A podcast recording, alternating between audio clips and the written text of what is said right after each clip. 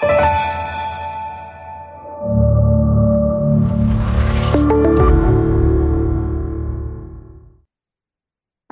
and welcome to the latest CSF podcast on axial spondyloarthritis.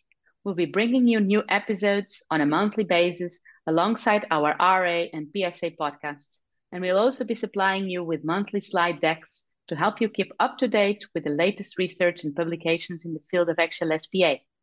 First of all, allow me to introduce myself. I'm Sofia Ramiro. I'm a consultant rheumatologist and senior researcher at Zuyderland Medical Center and at Leiden University Medical Center in the Netherlands. With me uh, now today, we have Professor Atul Deodhar, Professor of Medicine and Medical Director of Rheumatology Clinics in the Division of Arthritis and Rheumatic Diseases at Oregon Health Science University in Portland, USA, as well as Professor Hideto Kameda, Professor on Internal Medicine at uh, Toho University. And of course, if you want to find out more about us and the papers we will be discussing today, please head over to the CSF website, www.cytokinesignaling.com. So Atul, over to you, and I think we can get started. Tell us what we will be discussing today, please. Yeah, thank you, Sofia. Our first paper describes the safety and efficacy of ixekizumab treatment in patients with radiographic axial SPA and non-radiographic axial SPA for up to 156 weeks, and I will describe that. And our second study today goes on to assess the safety and efficacy of tildrakizumab. This is the P19 uh, IL-23 inhibitor in patients with active ankylosing spondylitis. So the first paper is titled Long-Term Safety and Efficacy of Ixekizumab in Patients with Axial Spondyloarthritis, three years data from the COAST program. So the background is like this. Uh, for patients who are receiving long-term treatment, determining the safety profile of a biologic from multiple studies and long-term extension studies is of utmost importance. This study reported the safety and efficacy of patients with radiographic and non-radiographic axial spondyloarthritis for up to 156 weeks in COAST Y. And this COAST program is somewhat complicated, so let me explain. COAST Y is a long-term extension. It's a two-year extension of three originating studies, and these three originating studies were all 52 weeks long. Those are COAST V, COAST W, and COAST X. COAST V and COAST W were the studies in radiographic axial SPA. COAST V was biologic DMARD naive. COAST W was biologic, actually TNF inhibitor experienced, both 52 weeks. And COAST X was the non-radiographic axial SPA. These are all biologic DMARD naive patients. All these th- uh, three studies are 52 weeks, and after they were over, then the patients rolled into COAST Y, which was further two-year long-term extension. So the three-year extension is one year in the originating study and two years more. So in COAST Y, patients continued with the dose received at the end of the originating study. And remember, there were two dosages, 80 milligram of ixekizumab either every four weeks, which is the dose which is approved for the treatment, or even every two weeks, Starting at week 116, which is week 64 of COAST Y, patients receiving ixekizumab every four weeks could be escalated to every two weeks if required. And the safety of patients for patients who received at least one dose of ixekizumab and also efficacy was assessed in this paper that I'm describing. So the safety and efficacy of ixekizumab in axial SpA were analyzed in a subset of patients who received more than one dose of ixekizumab during the three-year COAST study. So the results are as follows. So all patients, all patient groups receiving ixekizumab every four weeks were assessed through three years. They saw sustained improvement in the ASDAS score and ASDAS CII or ASDAS clinically important improvement, as well as other efficacy endpoints. 932 patients received more than one dose of ixekizumab, between week zero of the originating study and week 156. 82.9%, so 83% actually entered COAST Y. These are 773 out of 932 patients. So 83% patients entered COAST Y after completing their one year originating study. And 67.7, so 68% completed the complete three year COAST program. So that gives you an idea of how many patients stayed in the study. The conclusions are the three-year safety profile, which is the most important one of ICSI in the COAST program was consistent with the previously established long-term safety profile. And of course, we are concerned about inflammatory bowel disease, and I can tell you that it was 0.8 per 100 patient years. And the um, candida is we are always concerned about, and this was all sort of, it was oral candida, esophageal, skin candida, vulvovaginal candida. It was, it was total 0.8 also per 100 patient years and that was the more interesting part of it. Otherwise uh, there were three deaths which were unrelated in this whole program. Um, there were not many uh, the um, uh, uveitis rate was 2.8 per 100 patient years. So ixekizumab once every four weeks provided a sustained improvement of the disease activity in the patients who received it for three years. And the safety profile as i said was quite consistent with what we have known from the um, other studies done on ixekizumab. So um, I will open it for discussion if you have any questions for me or anything you want to ask. Thank you very much, uh, Atul. I think these are very important data because when we have uh, long-term studies or when we have a trial, we are interested in long-term follow-up, particularly for safety. So I, I think you already emphasized that safety uh, was reassuring in terms that actually no new safety signals were uh, found in this uh, long-term extension, uh, correct? Yeah, they um, interestingly, so as I said, there was one group which received every Q4 weeks, which is how we use ixekizumab. There was one group which received Q2 weeks. And we also looked at whether there was a difference because, of course, Q2 weeks patient received double the dose of ixekizumab for three years. And the uh, numbers that I quoted for infection, mostly candida, of course, and other infections as well, they were not increased in Q2 week compared to Q4 week, which is point number one. Point number two, I quickly want to make is injection site reactions. Now, this is an old preparation of uh, ixekizumab. They have changed the um, the components of the drug, and now the uh, injection site reactions are less. But this is the old one. Injection site reactions did double, of course, uh, in the Q2 week. But beyond that, Q2 week and Q4 weeks, there was not much difference. And in terms of uh, the duration of the trial, especially, for example, the, the candidiasis, were they occurring more in the early phases of treatment, yeah. of later or later phases? Do you have yeah. that information? Yes, a great question. And we did look at uh, first year, second year, third year, and there was no difference. It was flat. So it, it's neither going up nor going down either. It's quite uh, s- stable, sort of. It's not, uh, yeah. So great question. We we did look at year to year changes. Yeah. And after a period of three years, I think malignancies also start being uh, an important topic because we know less about IL 17 inhibition on long term malignancies. Do you have uh, yeah. information on that? So, yeah, there were hardly any malignancies. There were one or two, and I can't yeah. uh, offhand remember those. Um, same thing with MACE, same thing with depression. Yeah. The uh, three deaths, there was one suicide uh, among the three deaths. One was homicide, sadly, and one was sepsis. Uh, but overall, there was no increase in malignancies or depression or uh, or ischemic heart disease. Okay, I think these data are reassuring. Thank you very much. I think now yeah. over to you, uh, Hideto. Okay, so when we compare the three study groups, we always see that the best response for bio-naive radiographic axial SpA as compared with uh, bio-experienced or bio-naive non-radiographic. So when we compare non-radiographic versus radiographic axial SpA, why radiographic patients shows a better response than non-radiographic? For rheumatoid arthritis, usually earlier the better, they say. But for axial SpA, it's yeah. not. so some population difference or some homogeneous or heterogeneous populations yeah, I mean, it's a um, great question, Hideto. I, I build a couple of ways I can answer this question. Number one is that uh, the non-radiographic, uh, we are finding there is a creep up of placebo responses. For some reason, the newer studies, the placebo responses are going up and up, and mm-hmm. patients are expecting more responses from the drug.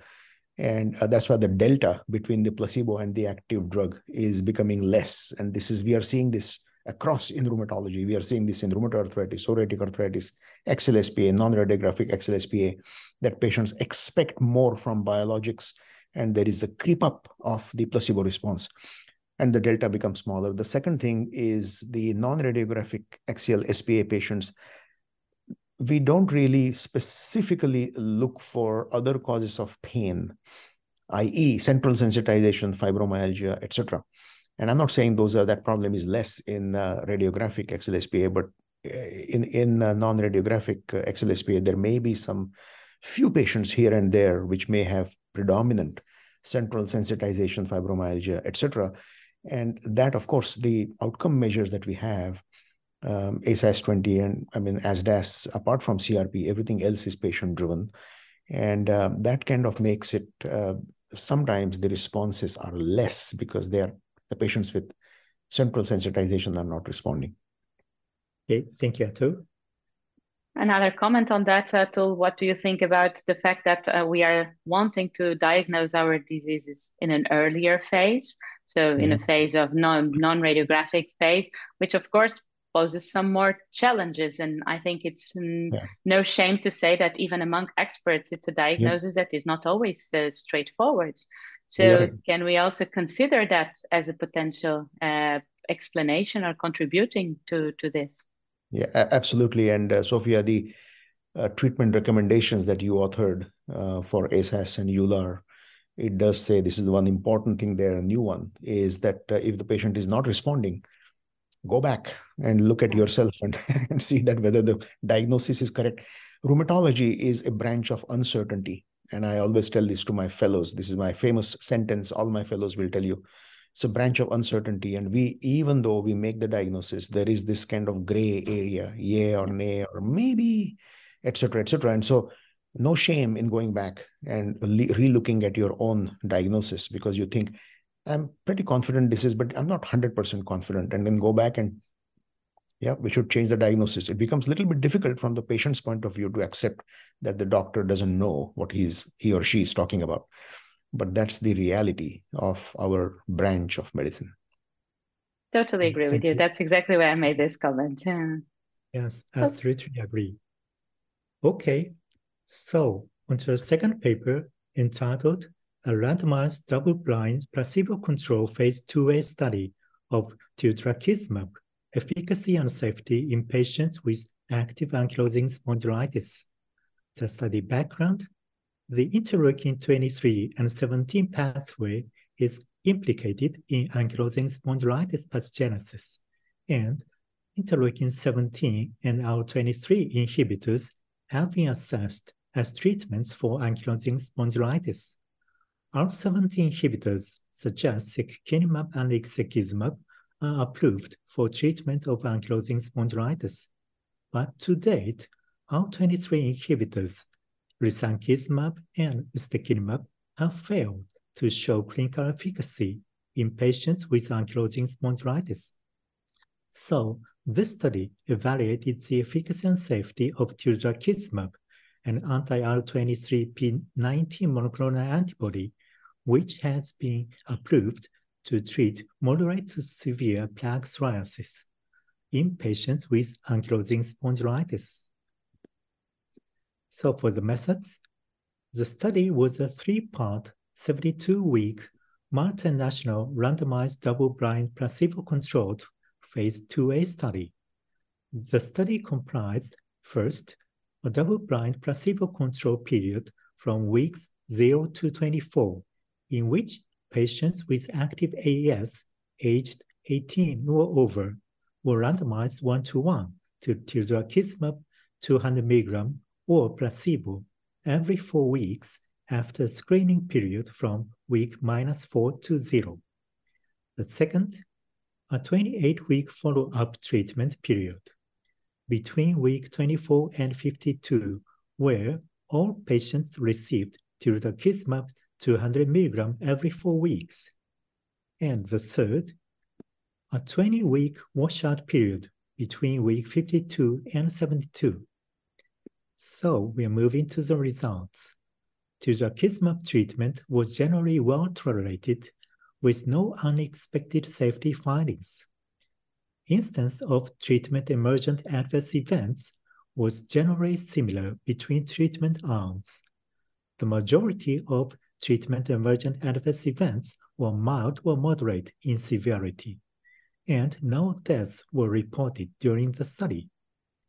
At week 24, the ASAS 20 response rate was 74% in patients receiving tildrakizumab 200 mg versus 80.4%, very high in placebo-treated patients.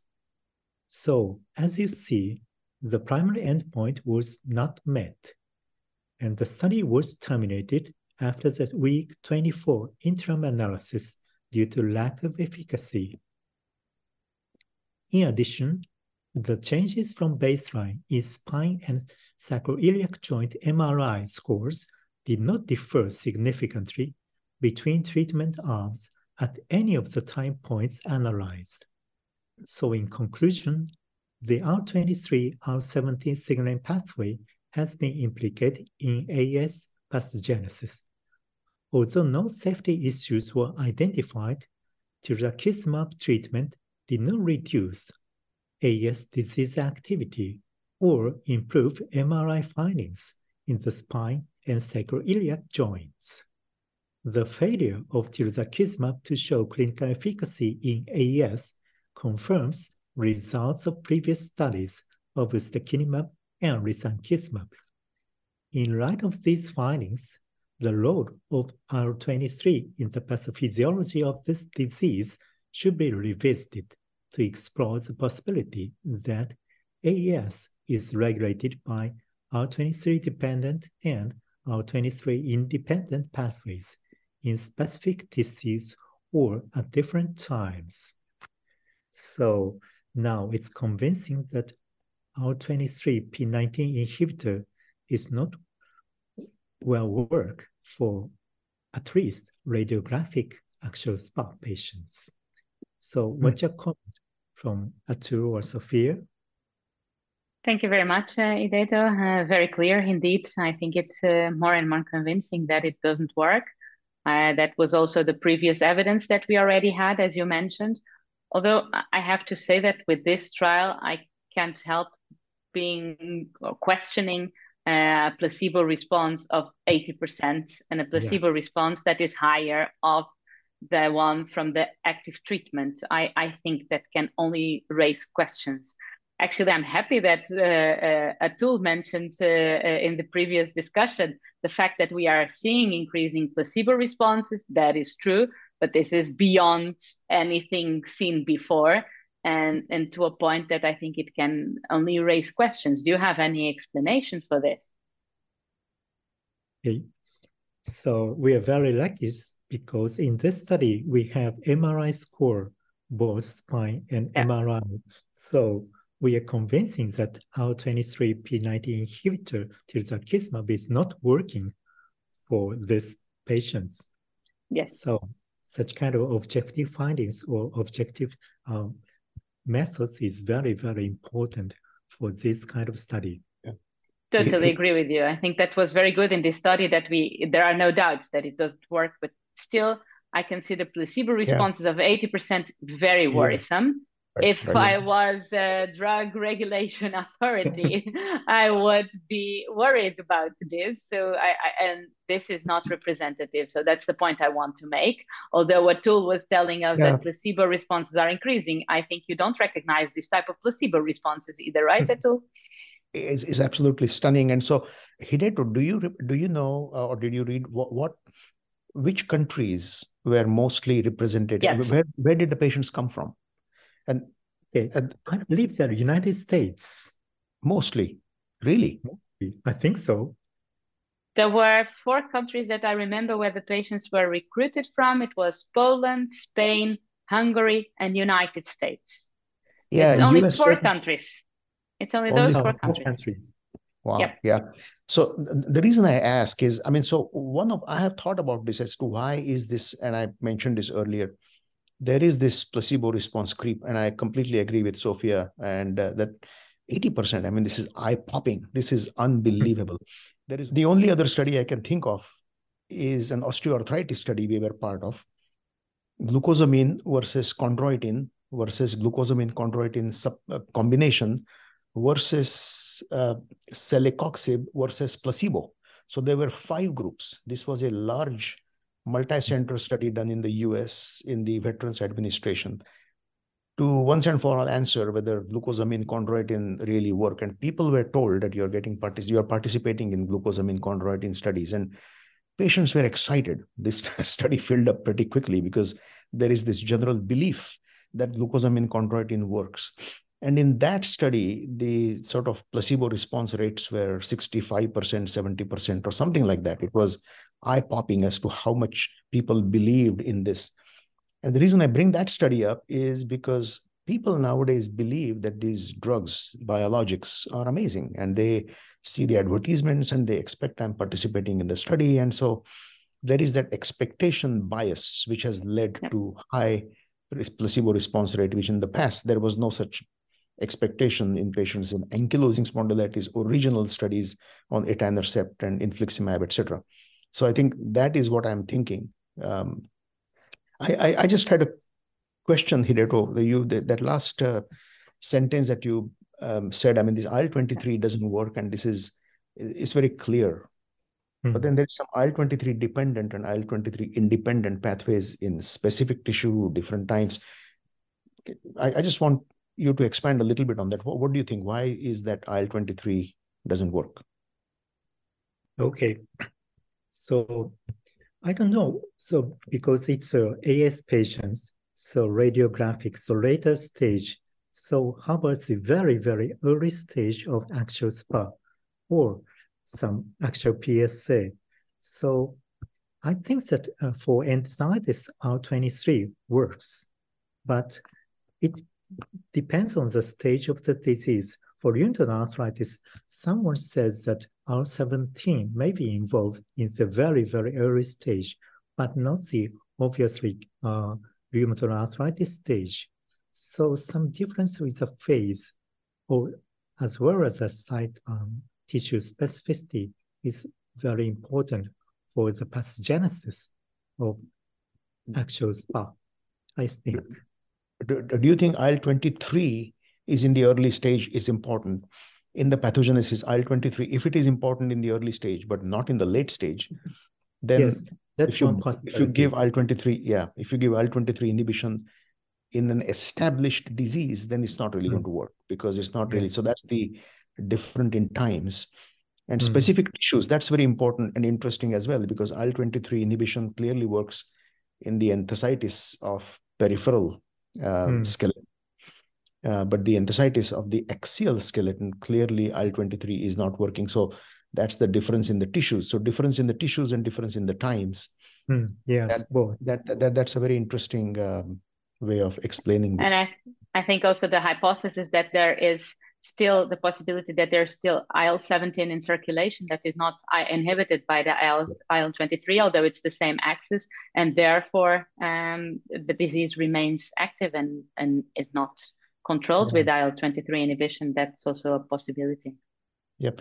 Can, can, can I ask a last question or a, just one question? Another one is to, do you, both of you, either of you believe that IL-23 inhibition would work in axial PSA?